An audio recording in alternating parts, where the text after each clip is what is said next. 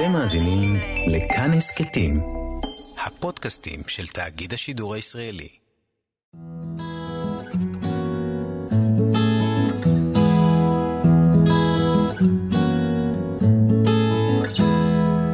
היי ושלום לכם, מה שלומכם? אתם איתנו כאן בעוד uh, תוכנית של uh, קשיבות, כאן בכאן תרבות, 104.9 וגם 105.3 FM, וגם בכאן הסכתים, אה, או ביישומון אה, האפליקציה הסכתים החביב עליכם.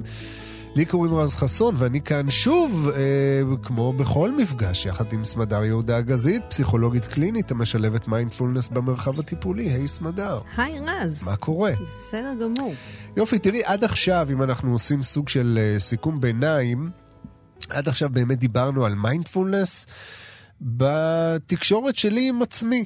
כן, איך אני מתווך לעצמי תחושות, רגשות, איך אני מתבונן על כל מיני דברים שעוברים עליי ביני לביני ובתקשורת שלי בעיקר, כן, עם עצמי.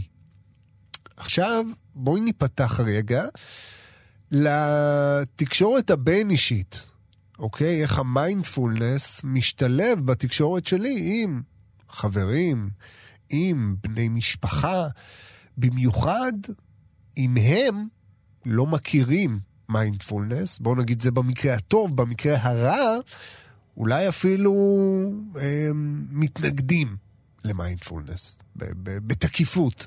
השאלה היא האם אה, יכול אה, זאב אה, שלא עושה מיינדפולנס לחיות עם כבש שנמצא בהארה אינסופית. האם זה חזון שיכול להתממש?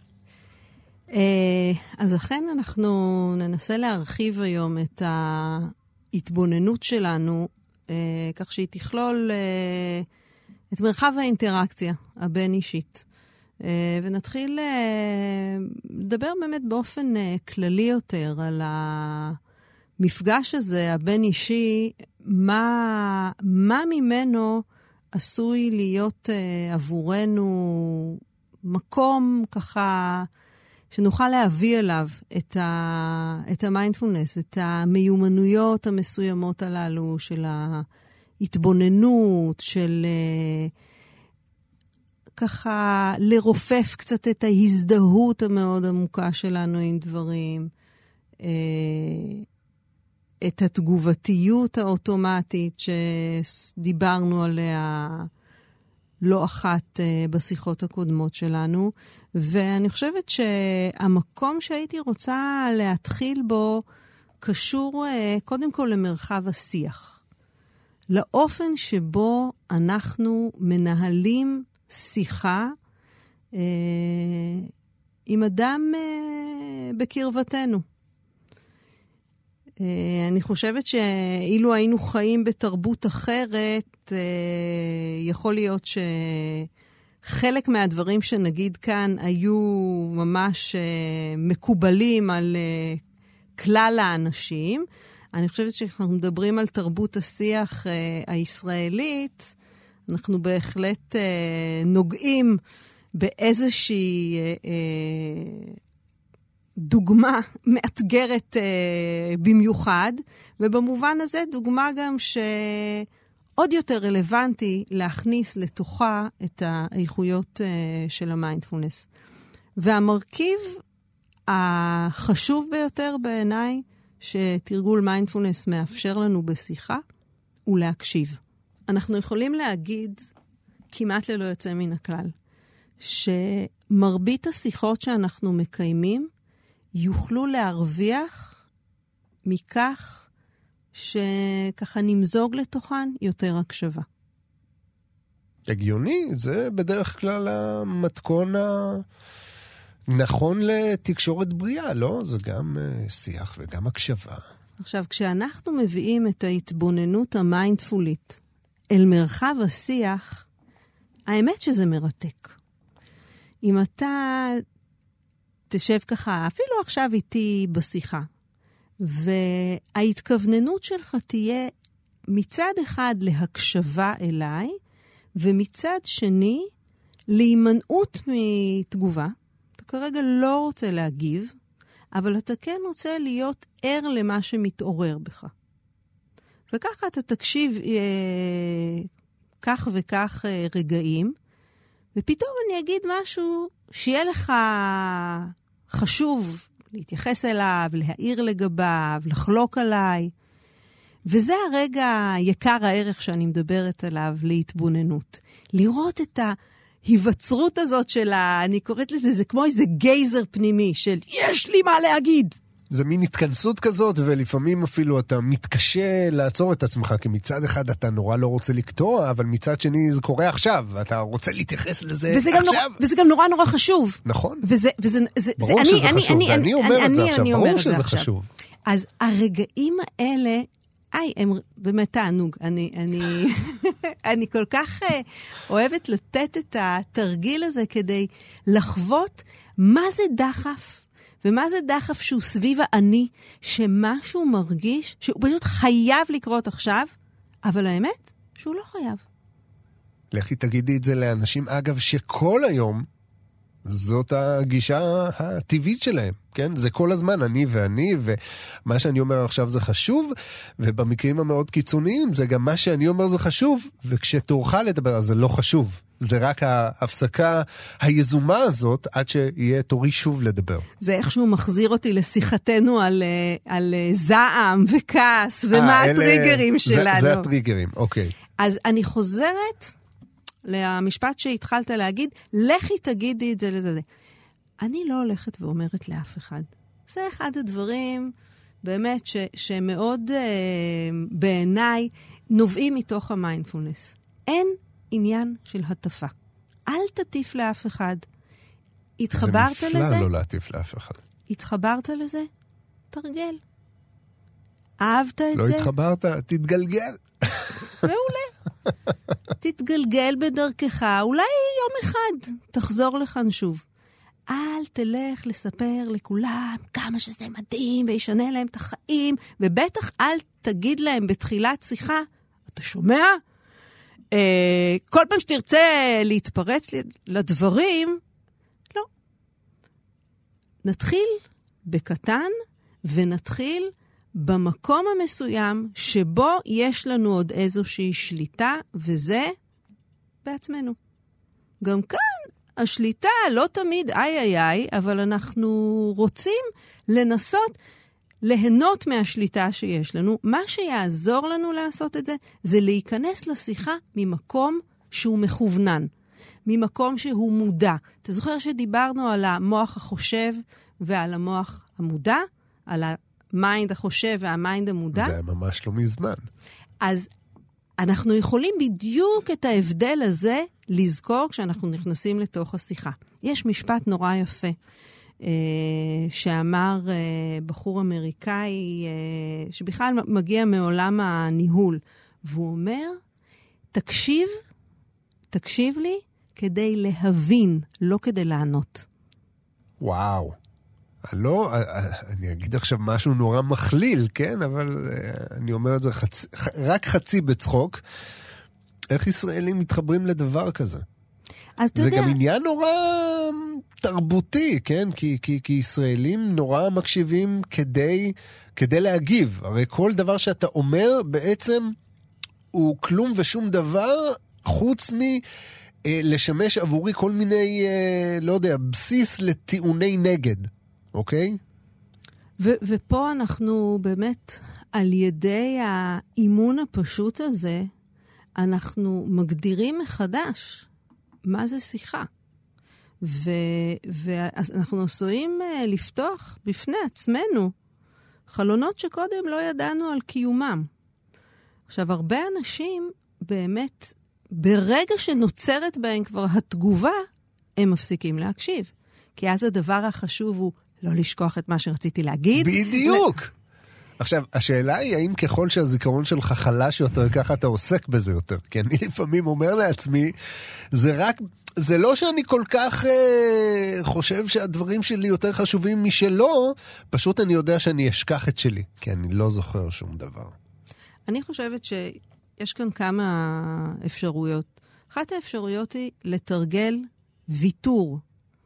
לתרגל ויתור זה אומר שאני מוכנה לשבת בתוך השיחה הזאת, ושהשיחה הזאת והעולם כולו אולי יחמיץ את דבר החוכמה שעומד לי על קצה הלשון להגיד. אה, וכשקשה לי עם האפשרות הזאת, זה דבר מעניין לי, אתה יודע, להתבונן בו ולראות ככה באיזו רצינות, אה, לעתים יתרה, אנחנו מתייחסים לעצמנו ולדברים שלנו, ובעיניי תמיד יש uh, תועלת בקצת לצמצם את החשיבות העצמית הזאת ואת הכובד שבו אנחנו מתייחסים לדברים שלנו. ואם אפשר להתאמן uh, בלעשות את זה בתוך איזושהי שיחה, ואגב, מכיוון שמדובר על אימון, על תרגול, אז אנחנו בונים לעצמנו מדרג, ולא צריך להתחיל ולהתאמן דווקא עם האדם הכי וכחן שנמצא בסביבתנו, שהוא הטריגר הכי חזק שלנו, ושגם הדעות שלנו הכי מנוגדות. ששם באמת החוויה לה, בתוך שיחה, לא אחת יכולה להיות שאם אני לא עונה, אני לא קיים. אני נמחק. וזה מה שנקרא, זה אימון למתקדמים. אבל בואו נתחיל אה, יותר בקטן. אני. חושב שכל הסדרה, גם הקודמת וגם uh, הסדרה הזו, כל, ה, כל התוכניות מתנקזות ל, לעניין הזה ממש. איך אני, um, עוד פעם, אני לא אקרא לזה מצמצם את עצמי, אבל uh, בוא נגיד, לוקח את העניינים בפרופורציה כזאת, שגם אם אני בוחר באותו רגע לשתוק ולא להגיד את מה שיש לי להגיד, לא קרה שום דבר. כן, שזה מעניין שאתה אומר את זה, הרי בתפיסה הבודהיסטית, אם לוקחים את זה לקצה, אז ממש מדברים על uh, היעדר האני, ויש איזו שאיפה למקום ש... לביטול האני. אנחנו לא שם.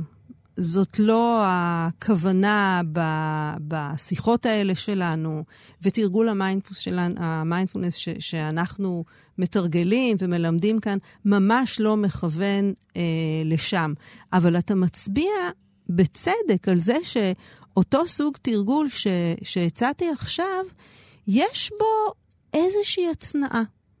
ובעיניי, אה, להצניע את עצמנו, humbling ourselves, זה ממש דבר מבורך. ואני יכולה להגיד יותר מזה, הוא מצמצם סבל.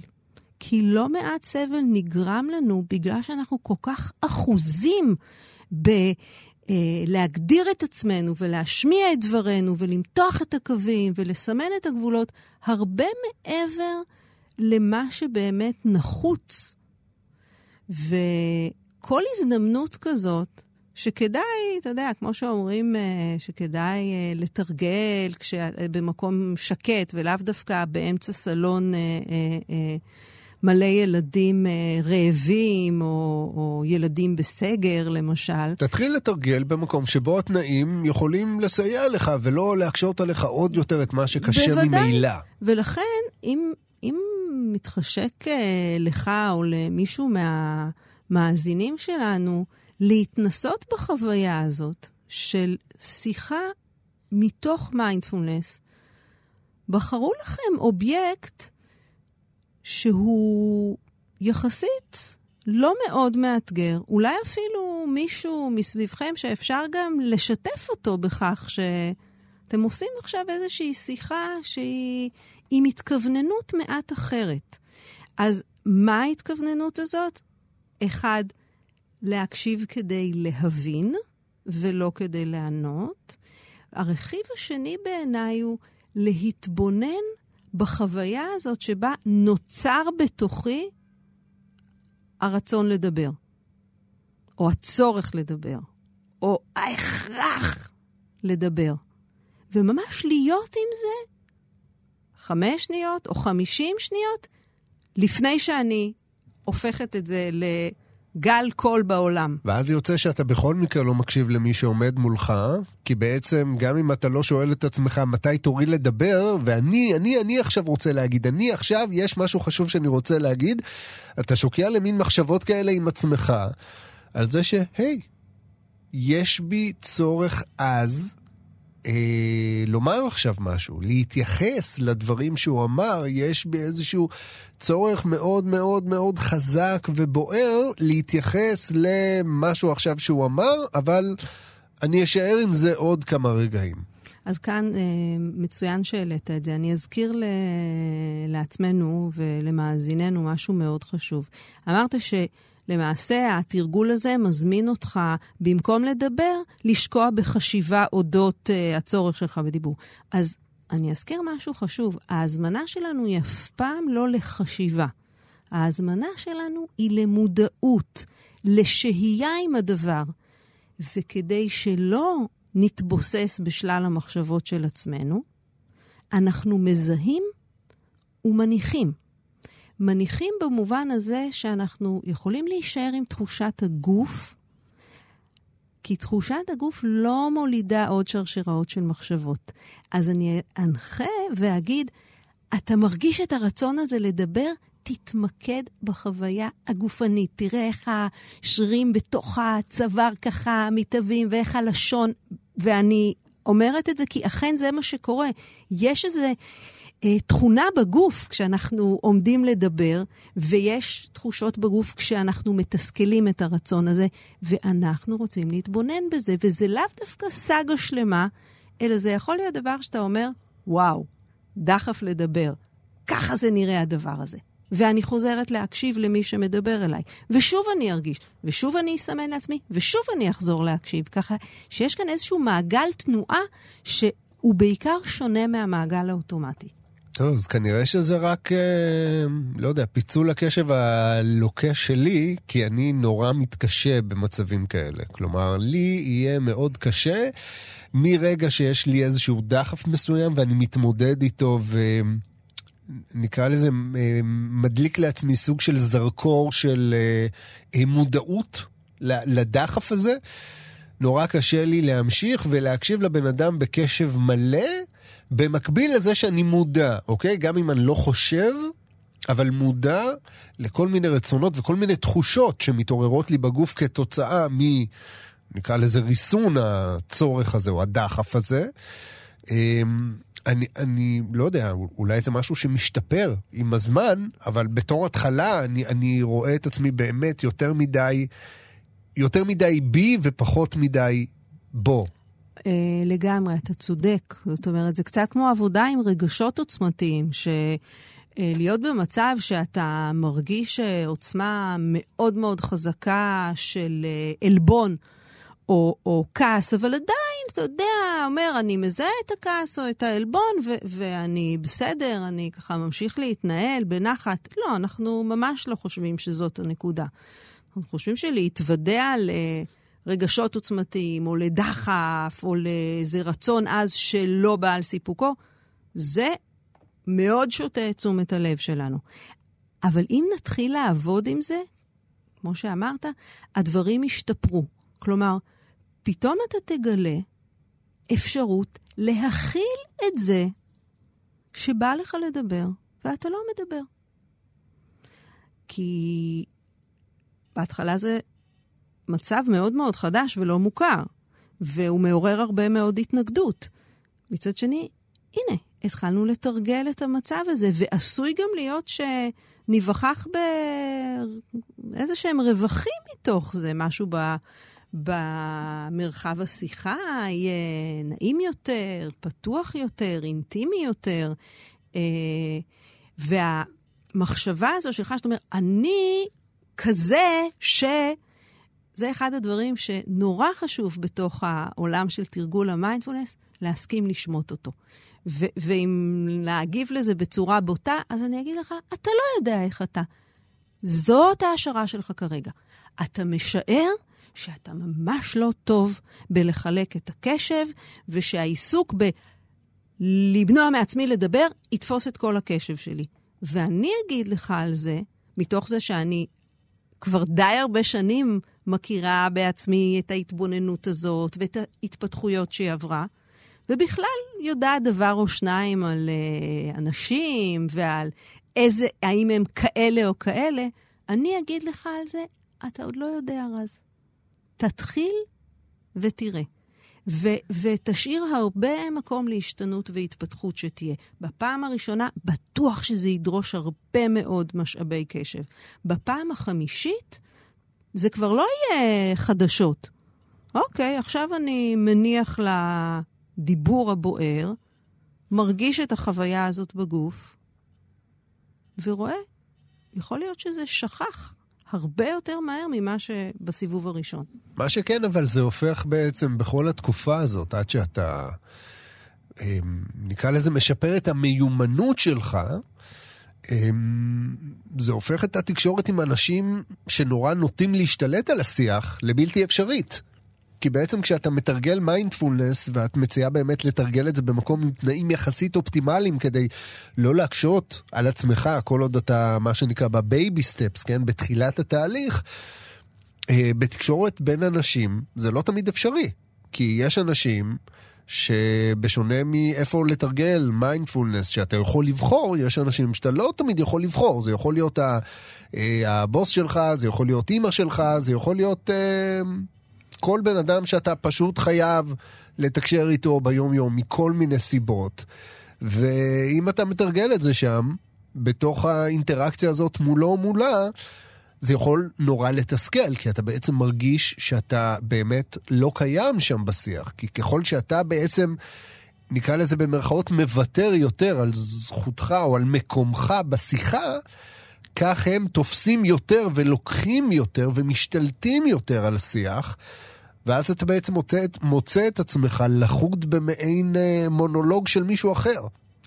אני חושבת שאתה מתאר פה באמת אה, מצב קצה, שבו אה, בן השיח שלך הוא אדם שקשה ליצור איתו הדדיות. ויכול להיות שמתוך אה, התבוננות מפוקחת כזו, אתה תחליט שזה אדם שאתה רוצה בכלל לצמצם את כמות השיח שלך איתו. אה, את אומרת להיפתח להורים מאמצים, למצוא מקום עבודה חדש. אני אומרת שאנחנו אה, מביאים איתנו איכויות חדשות כשאנחנו מתרגלים מיינדפולנס, אבל האפליקביליות שלהם, הישימות שלהם, היא שונה ממקום למקום.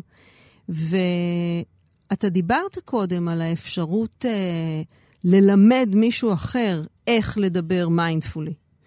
אה, מבלי שהוא ירצה בזה, אין על מה לדבר. אני חושבת שלפעמים יש אפשרות, קודם כל, להתחיל ולהביא את עצמנו במקום שיהיה יותר מיינדפול, ושיכול אה, להסיר את השכבה של המאבק מתוך השיח. נתחיל עם זה. להסיר את השכבה של המאבק, המאבק על אה, זמן השידור. ומתוך המקום הזה, לפעמים נוכל לנסות לייצר איזשהו סוג של משא ומתן.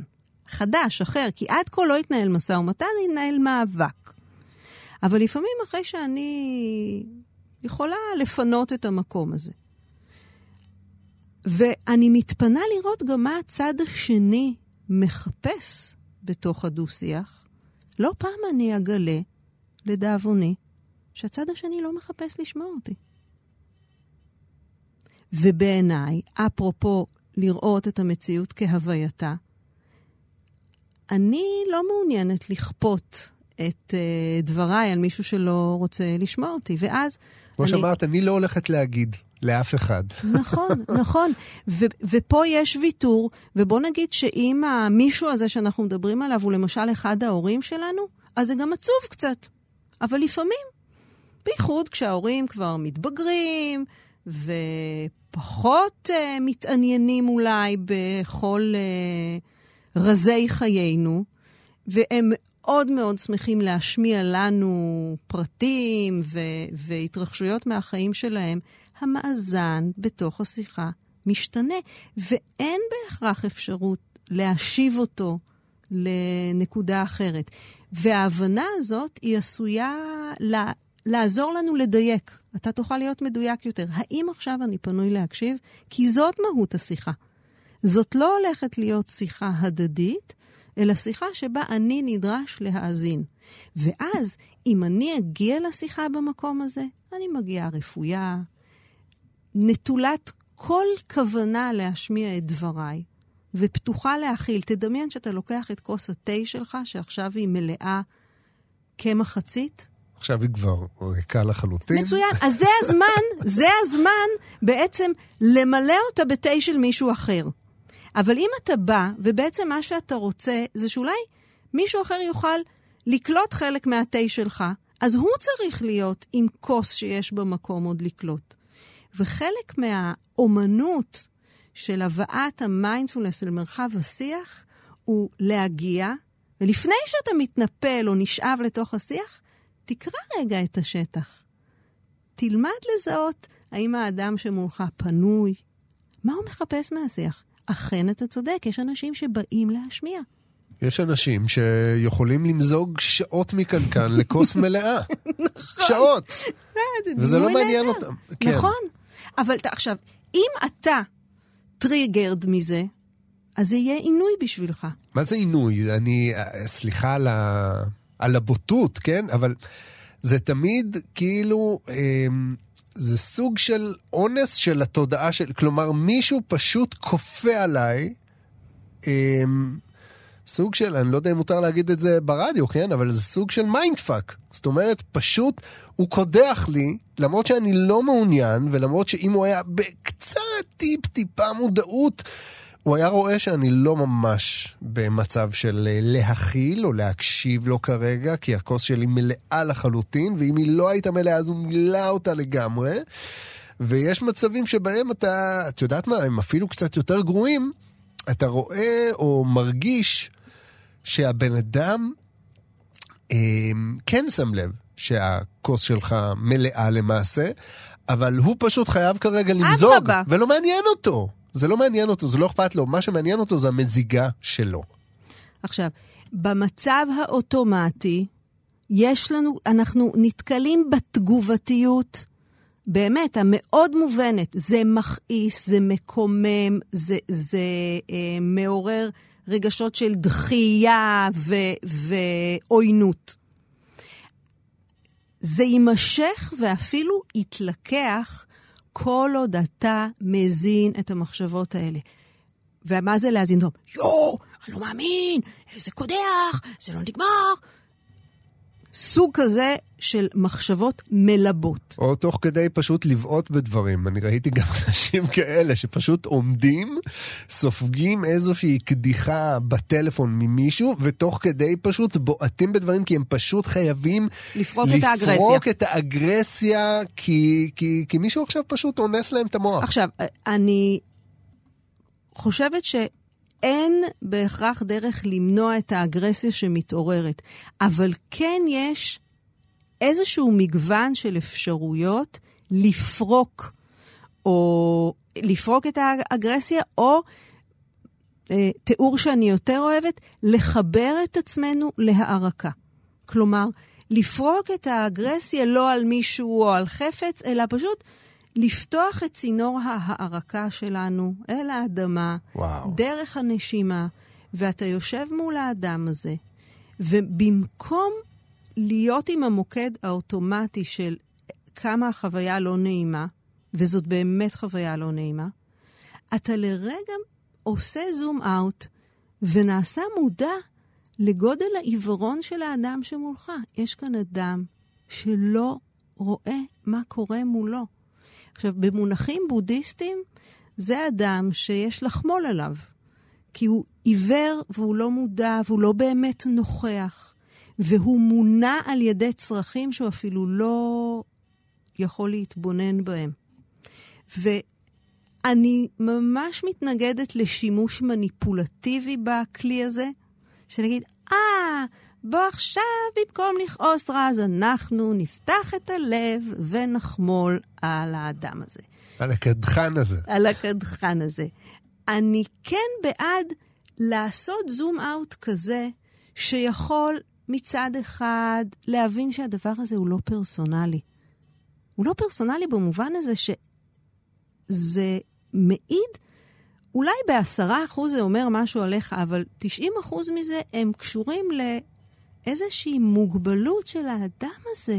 כן, הוא נורא זאת אומרת, מוגבל. אתה, אתה כוס אקראית. הוא היה מתנהג ככה מול כל כוס אחרת, ופשוט מוזג את עצמו לדעת, בלי ואז שום... אה, הרבה פעמים זה דווקא יקרב אותנו לפתרון של לה, להגיד, אוקיי, רגע, אני מתבונן פנימה ובודק, זה בכוחי להכיל את זה כרגע? או שזה באמת מעבר ליכולתי, ואם מהמקום הזה שאיננו זועם, אני אומרת לעצמי, סמדר, זה מעבר ליכולתך כרגע, את חייבת לסיים את השיחה. אני יכולה לסיים אותה.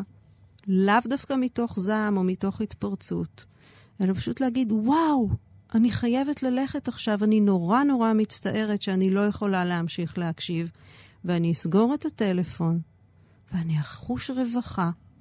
ואני אשמור את הבן אדם כ-X לא לענות. יכול בטלפון. מאוד להיות. אני אהיה יותר נבונה לפעם הבאה, וזה בעיניי שכלול שהמיינדפולנס מעודד אותנו לעשות בכל דבר ועניין. להתבונן וללמוד מתוך ההתבוננות לפעם הבאה. זאת אומרת, מיינדפולנס, גישה ש, ש, שמבוססת מיינדפולנס ושיחה מזוהה, הם לא, הם לא כוחות מנוגדים, הם יכולים להשלים זה את זה. ממש. כלומר, אתה... תשמע, גם הטריגרים שלנו שדיברנו עליהם, אנחנו יכולים להתייחס אליהם כאל סוג של שיחה מזוהה. נכון? שאתה מזהה שקורה כאן, כאן משהו שבסיכוי גבוה יביא אותי לזעם, זה אחלה. תוכל להגיד, הופ, אני רואה, אני מזהה. כן. הטריגר הוא סוג של שיחה מזוהה, רק שהיא כביכול מעצמי אולי, ולא, ולא ממישהו אה, מבחוץ. אני, אני חוזרת רק לדוגמה של אה, אותו אדם, קודח, והחמלה, שחשוב שנשמור אותה גם לעצמנו. וחמלה לעצמנו תוביל להבנה שאנחנו לא רוצים להתבוסס עכשיו רבע שעה או חצי שעה בתוך הזעם והתוקפנות ולבעוט בדברים. זה לא, זאת לא התנהלות שהיא מיינדפול. אני חושבת שככל שאנחנו מכירים בכמה הרגשות האלה רעילים, כך נעשה לנו ברור יותר כמה חשוב למזער אותם. ושיחות כאלה שמעוררות כאלה עוצמות של זעם ו- וכעס, זה טוב לכל הצדדים, שנקצר אותם. טוב, עכשיו, השאלה היא באמת, מה, מה קורה אם, אה, אם אנחנו לוקחים את זה, לקחנו את, ה, בוא נגיד, הדוגמה הכי קרובה, כן? אם זה אה, הבוסית או הבוס בעבודה, או עם אחד ההורים, שאלה אנשים שאנחנו מתקשרים איתם, בוא נגיד, ברמה היומיומית, אבל לא כל היום, כן? זה, זה יכול לקרות אחת פעם ביום, לא יודע, שעה קבועה, שמתקשרים אליך ההורים, לשאול מה העניינים ולאכול קצת את הראש. מה, מה קורה, איך אנחנו מכניסים את המיינדפולנס עוד יותר הביתה? זאת אומרת, לחדר שבו אני נמצא מהרגע שבו אני חוזר מהעבודה, כלומר, עם בת או בן הזוג, אמ, ששם זה באמת אמ, משהו ש, ש, שאת יודעת, מלווה אותי כל רגע בשעות הפנאי שלי שהן לא בעבודה, כל זמן שאני בבית למעשה. והאם בסיטואציה כזו יש דרך אה, לנהל את זה בצורה טובה, שלא קשורה גם ל, לארוז מזוודה? תראה, אני חושבת שפה ממש אנחנו יכולים אה, לחזור להרבה מהשיחות הקודמות שלנו, במה שנקרא בפרקים הקודמים, אה, ולהבין שאותם עקרונות תקפים גם במרחב הזה המשותף, בתוך הבית, שקשורים להפחתת התגובתיות האוטומטית והאפשרות יותר מאשר להגיב, להתייחס, to respond ולא רק to react. היכולת שלי להיכנס הביתה ולהיות שרוי במרחב הבית מספר דקות כדי להבין לאיזה מרחב אני נכנס כרגע. או אם אני זה שנמצא בבית ואחד מבני הבית או כמה מהם חוזרים, להתפנות רגע להבין מה הם מביאים איתם, איזה אטמוספירה ואיזה אוויר סביבם מגיע.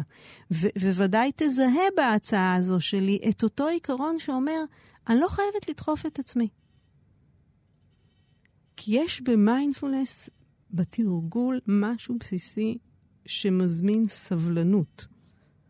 ולא נענה לכל דחף, או, אבל יש לי משהו נורא נורא חשוב להגיד. Uh, זה הרבה יותר מקובל ומובן כשהדובר הוא ילד, שדחיית הסיפוקים שלו היא עדיין uh, פחות משוכללת, hopefully, משל uh, רוב המבוגרים. אבל אני חושבת שבתוך המרחב של הבית, אם אנחנו מדברים על uh, מרחב ביתי ששפת המיינדפולנס uh, uh, כבר באיזושהי רמה מוטמעת בו, ויש לנו שותפים לשיח המיינדפולי, ודאי הרבה יותר קל לטפח את זה ו- ולשמור על האיכויות. כשאנחנו מביאים את המיינדפולנס לסביבה שפחות uh, מיומנת ופחות אמונה על התרגול, אנחנו רוצים להביא אותו באופנים המיטיבים שלו. כלומר, באותם אופנים שמאפשרים לצד השני להרגיש יותר מרחב, להרגיש יותר הקשבה, ואולי באופן שהוא יותר עקיף, אנחנו מטפטפים פנימה. אה, חמלה במקום ביקורת, התבוננות במקום תיקונים ופתרונות לבעיות. אה, קל לי יותר להדגים את זה, אני חושבת, אם אנחנו מדברים על uh, הורים וילדים, ביכולת הזאת שבמקום שאני אגיב על אז למה זה קרה, אז מה עשית? אני למשל אזהה את הרגע שמדובר עליו, ואני יכולה להגיד, אני חוזרת הביתה והבת שלי מספרת על דבר נורא נורא מפחיד שקרה. כן, הוא קרה כי היא שכחה לכבות את האש. אז האוטומט ההורי של רובנו זה להגיד, מה, כמה פעמים, למה, אוי ואבוי, מה היה קורה, מכבי האש.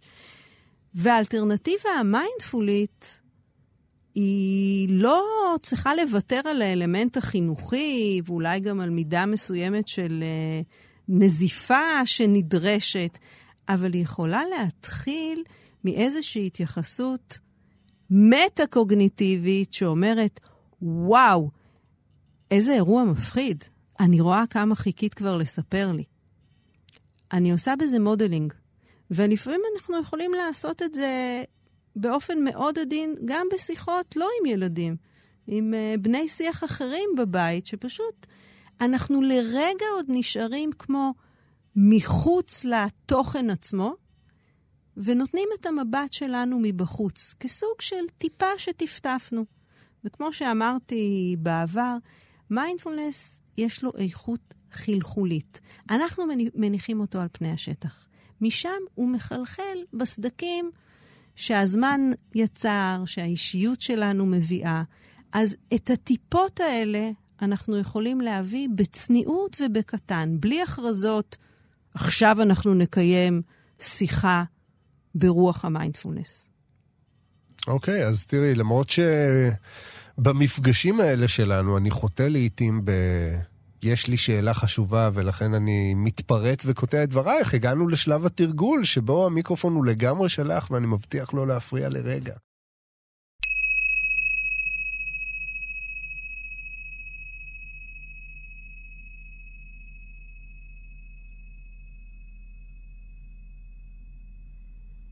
נתחיל את התרגול עם כמה נשימות מודעות, ניתן לעצמנו רגע או שניים. באמת לפנות את עצמנו, לרוקן את הכוס הזאת של התודעה מכל מה שגודש אותה או רוצה לגדוש אותה, ובזמן הקרוב נאפשר לעצמנו הפוגה. הפוגה מ... חשיבה, תכנון ועשייה, לטובת שהייה עם הנשימה, התבוננות נינוחה בכל רגע על מה שישנו ברגע הזה. ואז ברגע הבא. ואז ברגע הבא.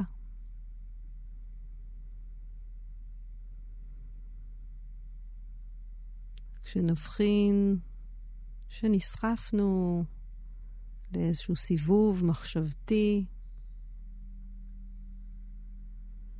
no big deal, יש לנו הזדמנות להחזיר את עצמנו לציר הנשימה, ממש שם ממתינה לנו הנשימה הבאה.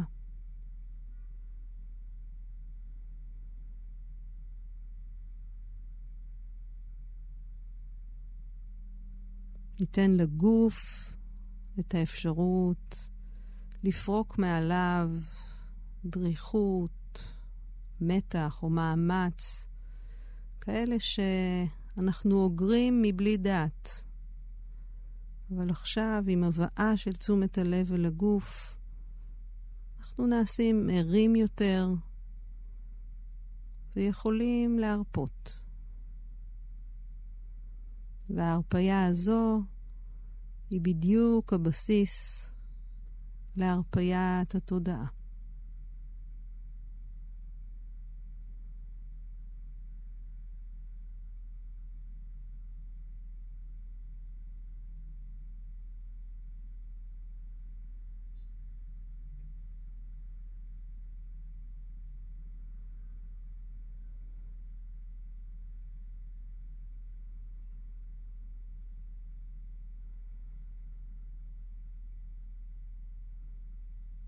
אנחנו אוספים את תשומת הלב לנשימה.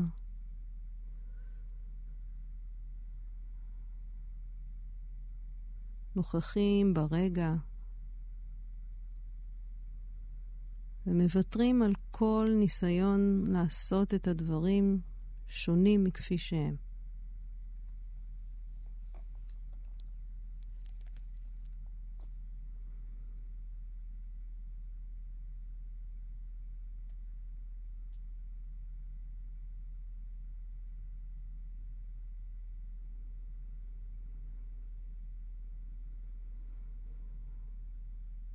רואים את המחשבות מתהוות וחולפות. רעיונות ותגובות יכולים להתהוות ולחלוף.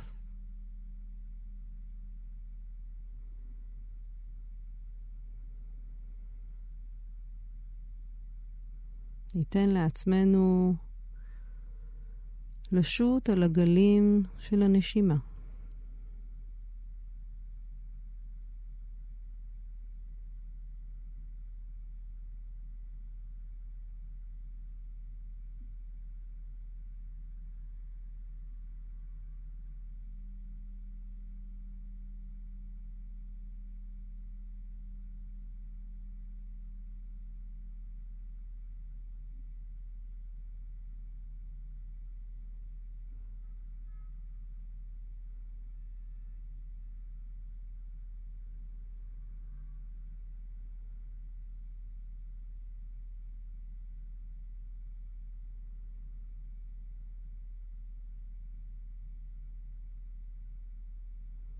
רואים שוב ושוב איך מחשבה או רצון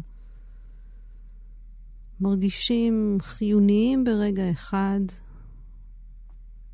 כשאנחנו ממתינים, מתבוננים בסבלנות, מבלי להגיב. ברוב הפעמים הם משנים צורה, מתפוגגים, מפנים את מקומם למשהו חדש שמתעורר.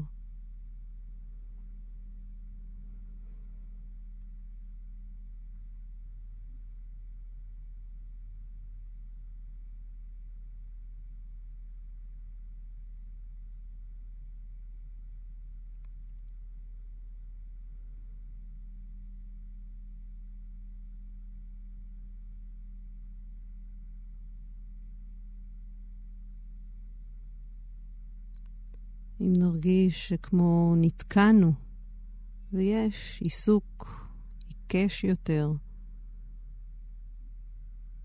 נישאר עם המצב כפי שהוא, ללא מאבק, נזהה את תחושות הגוף, נזהה את הקושי או התסכול, וניתן גם להם מקום. כשהנשימה היא העוגן שלנו.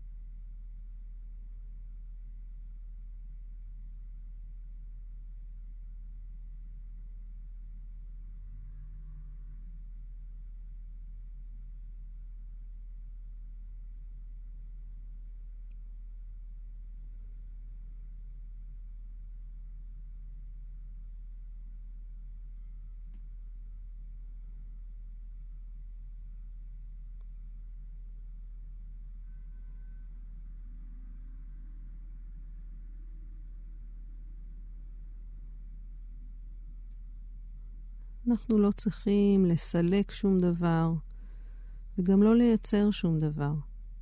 יושבים עם מה שבא, נותנים לו לבוא, להשתנות, ללכת.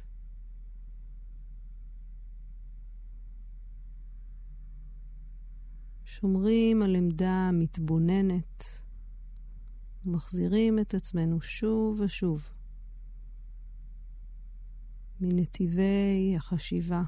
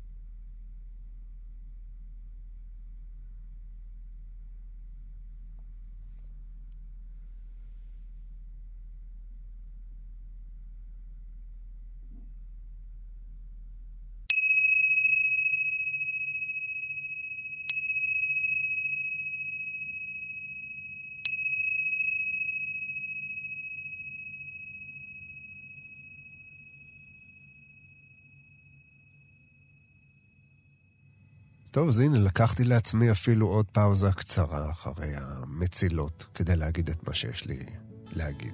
שזה בעצם להתראות, אז תודה רבה לך, סמדר יהודה גזית. תודה גם לך.